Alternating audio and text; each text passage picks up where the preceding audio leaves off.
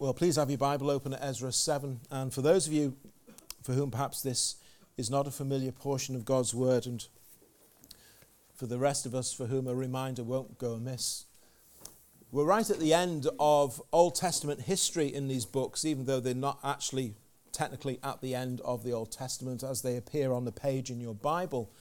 But this is the end, towards the end of recorded history in terms of the nation of Israel in Old Testament days.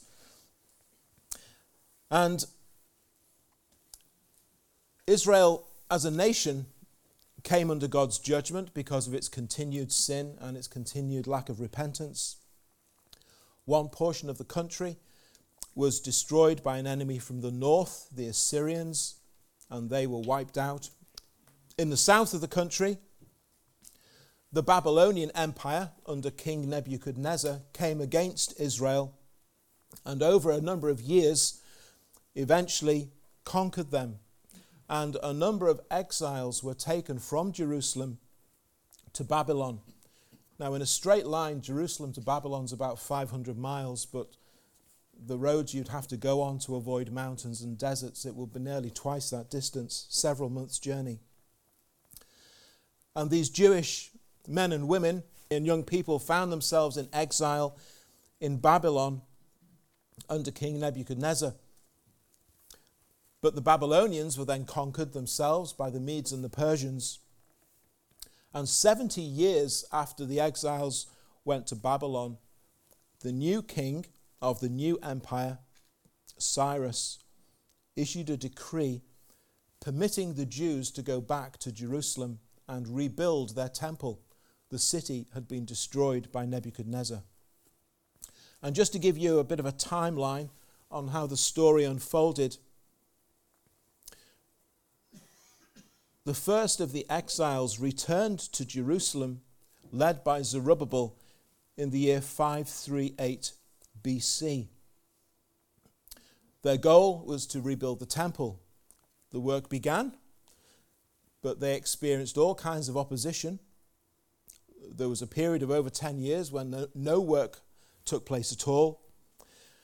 And then they were re encouraged and reinvigorated to complete the building work of the temple and the temple was finally completed in the year 515 BC. Now, in Ezra chapters 1 to 6, Ezra records for us the story of that return under Zerubbabel, the building work on the temple, and the completion of the temple in Ezra chapter 6. And there the story pauses. Now, when we pick up Ezra chapter 7, we're into the reign of Artaxerxes. And actually, from the end of chapter 6 to the opening of chapter 7, almost 70 years, sorry, almost 60 years have passed. So there's a gap of nearly 60 years that Ezra doesn't account for. Now, during that time, that's when the story of Esther takes place, although it's recorded separately in a book. So in your Bibles, you have Ezra, Nehemiah, Esther. But the actual timeline, if you did it chronologically, is Ezra chapters 1 to 6, Esther, Ezra chapters 7 to 10, Nehemiah in chronology. And then another king is on the throne, Artaxerxes. And it's during the reign of Artaxerxes that Ezra himself returns. So at Ezra chapter 7, it's nearly 60 years since the temple was finished, and it's actually 80 years since those first exiles went to Jerusalem with Zerubbabel. Was Ezra even born when those first exiles went under Zerubbabel? Probably not. Ezra has been acting as a, a chronicler and a historian in chapters 1 to 6. He himself had no part in those events that he's recorded for us. And right at the beginning, he probably wasn't even yet born. Many of the people who went in that first exile probably died. And many of the people who went with Ezra when he went back to Jerusalem, many of them possibly had never been born when those first exiles returned. And the information that we have in, in uh, the book here provides us with very accurate dating of all of these events, and it accords with information that we get from other historical sources outside of the Bible. It's the seventh year, we're told, of King Artaxerxes the first, and we know that he came to the throne in 465 BC. And so the year is 458 BC. The first day of the first month, the first month, well, that's equivalent to the 8th of April. And the first day of the fifth month is equivalent to the 4th of August in our calendar. So we can be really precise about when these things took place. But there's been this gap since we broke off the story at Ezra chapter 6. 80 years since those first exiles, 57 years since the temple was completed. And now, God is going to use Ezra in this next important phase in establishing his people in Jerusalem once again. And so let's look at Ezra as he now starts to play a personal and pivotal role in the story. Up to now, he's simply been a historian for us. But now this involves him. And I want you to notice, first of all, three things that were told about him in verses 1 to 7. And then we'll consider, for a number of different ways, why these things are so significant for us today and how relevant they are for us today. And so, first of all, with your Bible open, we see Ezra the priest. And we have there recorded for us this very detailed, it's probably not every single generation, but it's a detailed list of all the key people in Ezra's family tree. You couldn't find a better pedigree for a priest as he traces his roots back through Zadok, through Phinehas and Eleazar, all the way back to Moses' brother Aaron from whom all priests were descended.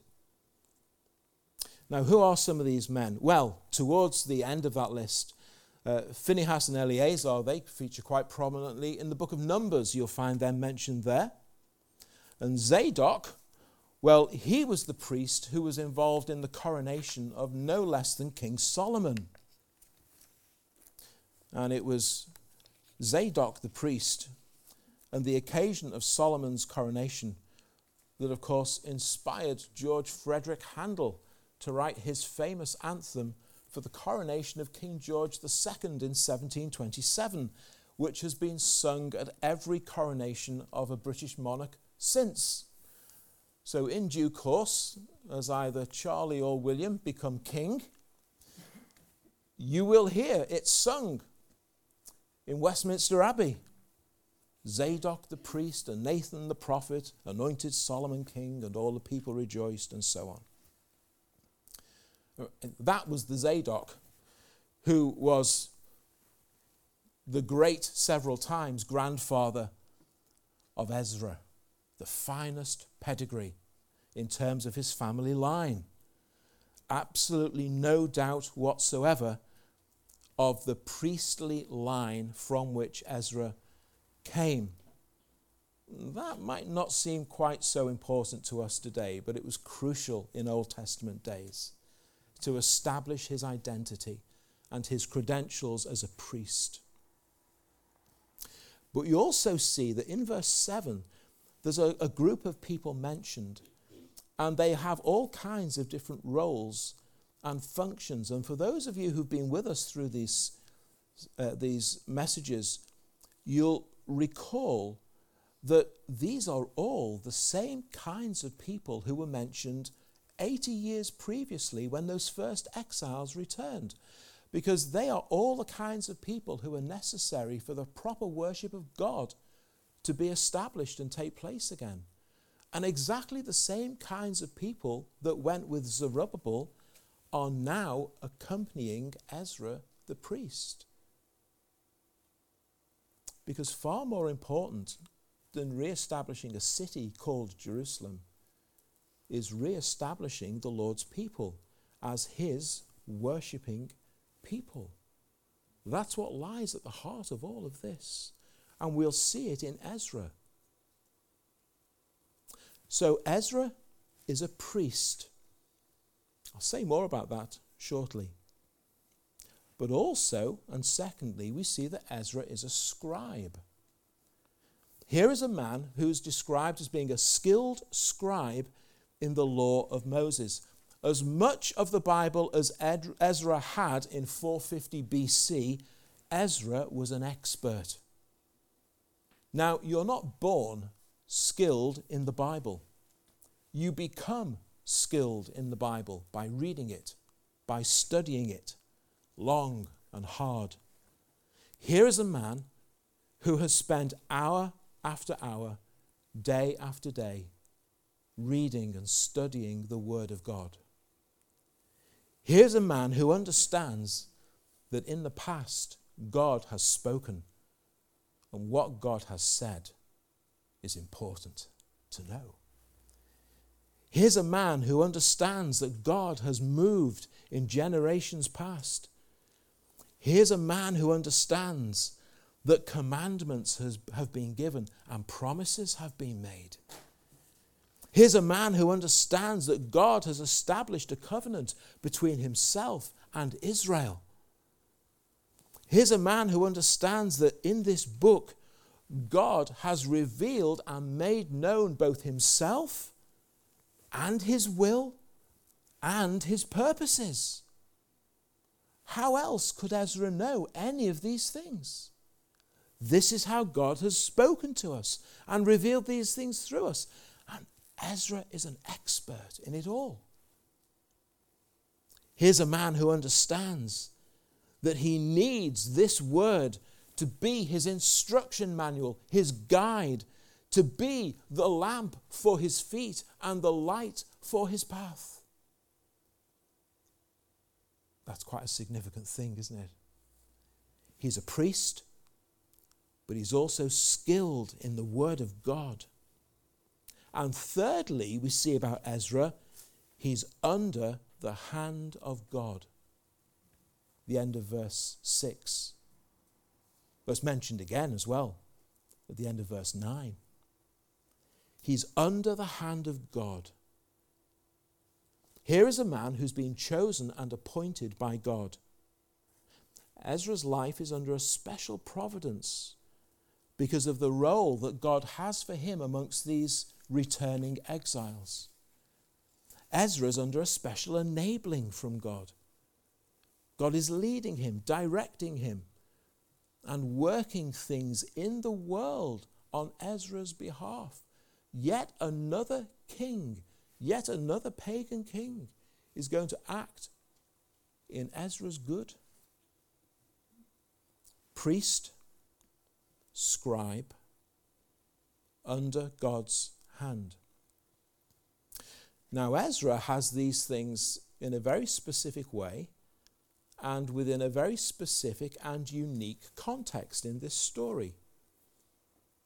But here's the thing if you're a Christian, you enjoy these same privileges.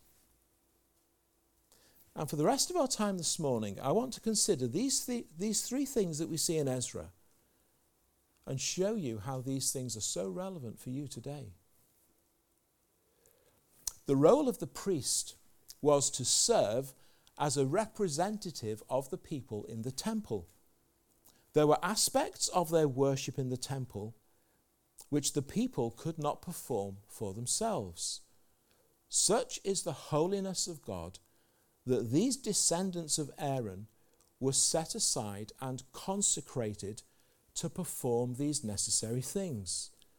And they had to go through all kinds of washings and preparation as a sign of being cleansed from sin to make them acceptable before God in those acts of worship. And the priest would mediate between God and the people on behalf of the people. But as Christians, the reality is we all enjoy this priestly privilege. All may draw near through Christ. We may all approach the throne of grace. Because in the Lord Jesus Christ there is forgiveness and there is pardon for sins and there is cleansing from sin through his blood for every single one of you. And there is redemption and there is reconciliation. You've been made right with God. At Christ's death, the curtain in that same temple was torn in two from top to bottom. The way into the holy place was laid open. The living way to heaven is seen through Christ. The middle wall is gone, and all who will may enter in through Christ. Have you? Have you entered into these glorious privileges, which are those in Christ Jesus, to be cleansed and forgiven and accepted by God because of all that Christ has done for you at Calvary? And on almost every lap this morning, there rests the Word of God. What a glorious privilege. And indwelling every believer is the Helper who will lead you and guide you into that truth. That's His promise. You too, you too, like Ezra, may spend hour after hour, day by day, reading, studying God's Word, if you choose to. You may understand how God has spoken. You may understand how God has moved in generations past. You can know, you ought to know God's commandments that He's given, the promises that have been made how God has established a covenant between himself and his church through the Lord Jesus Christ. You can know these things, and you can know them far better than even Ezra did. In this book, you have your instruction manual, your guide, your lamp for your feet, and your light for your path, just like Ezra had. Here, you'll discover what God has made known of himself for you. Here you'll discover his will and his purposes. Are you skilled in the Word of God? There's no excuse, really, is there? And if you're a Christian, every single one of you in Christ are under God's hand just like Ezra was. You're known, you're chosen, you're called, you're equipped, you're helped, you're guided, you're protected, you're provided for. Ever as much as Ezra was. All of this that we see in Ezra is true of you if you're a Christian.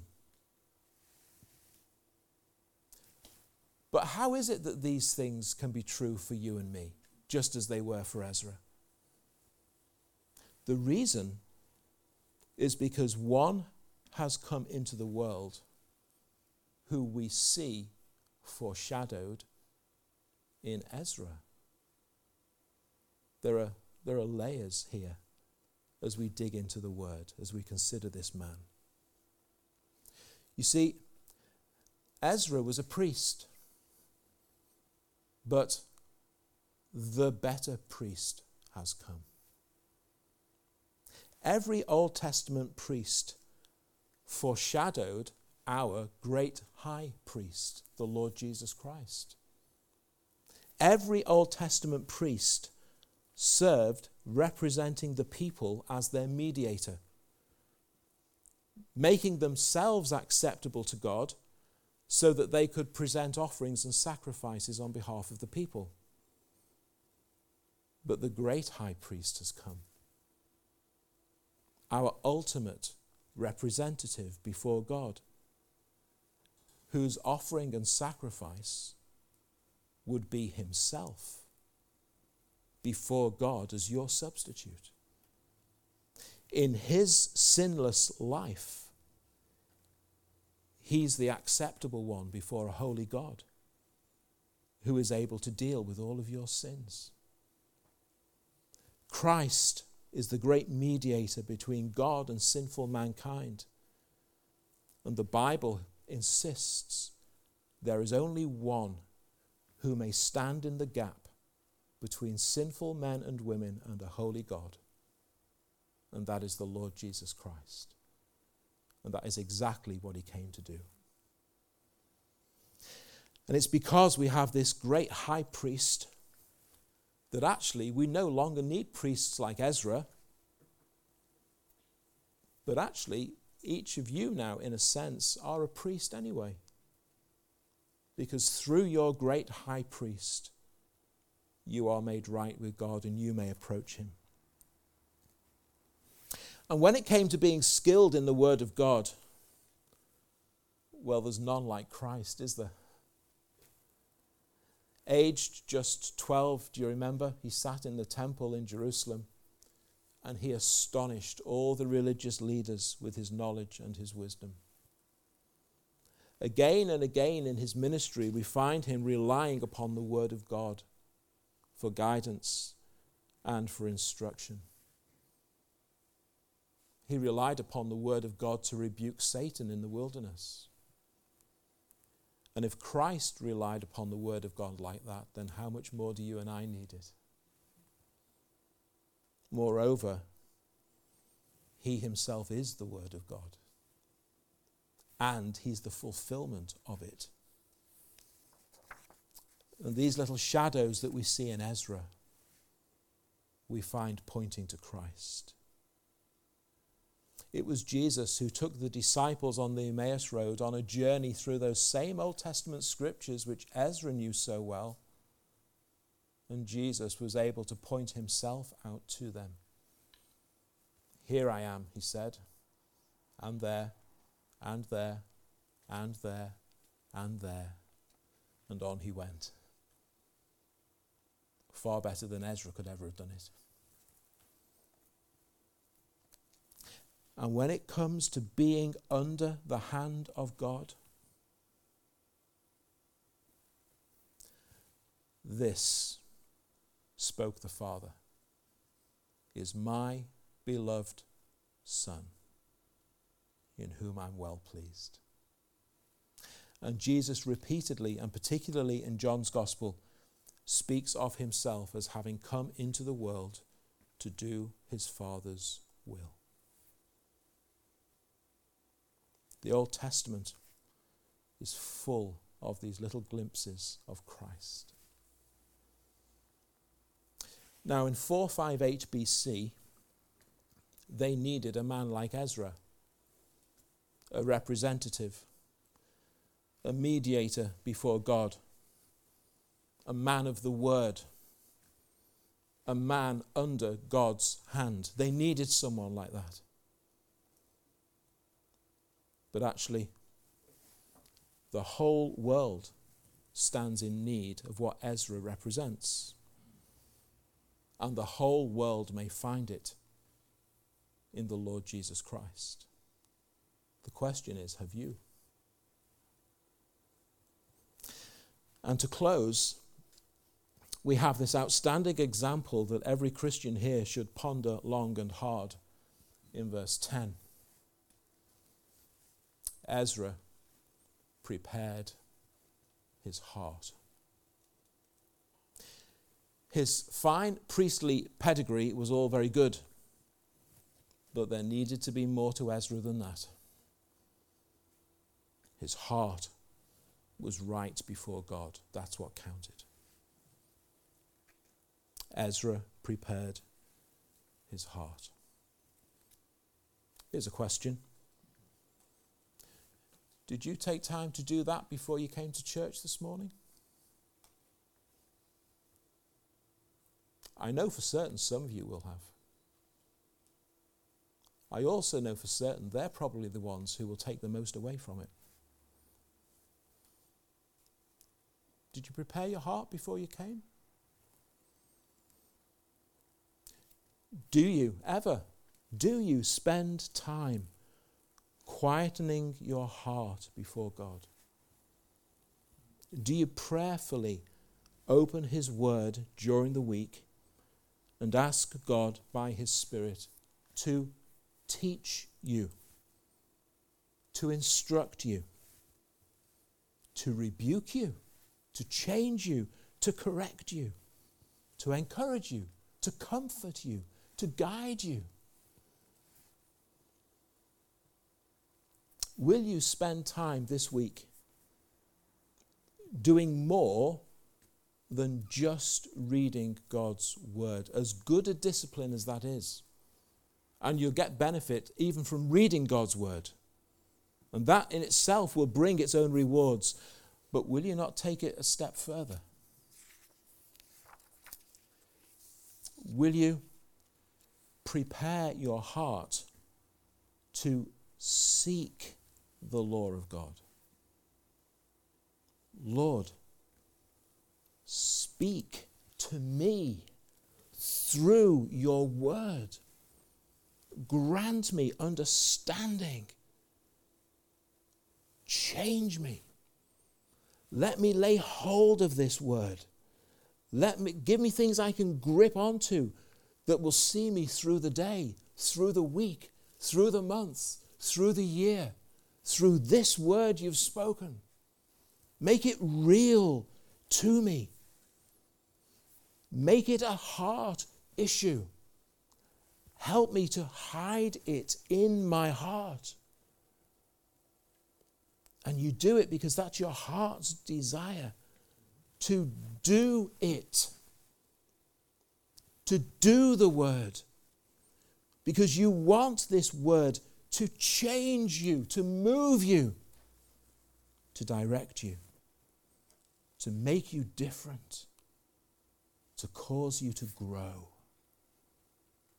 You want this word to renew your mind and transform your life.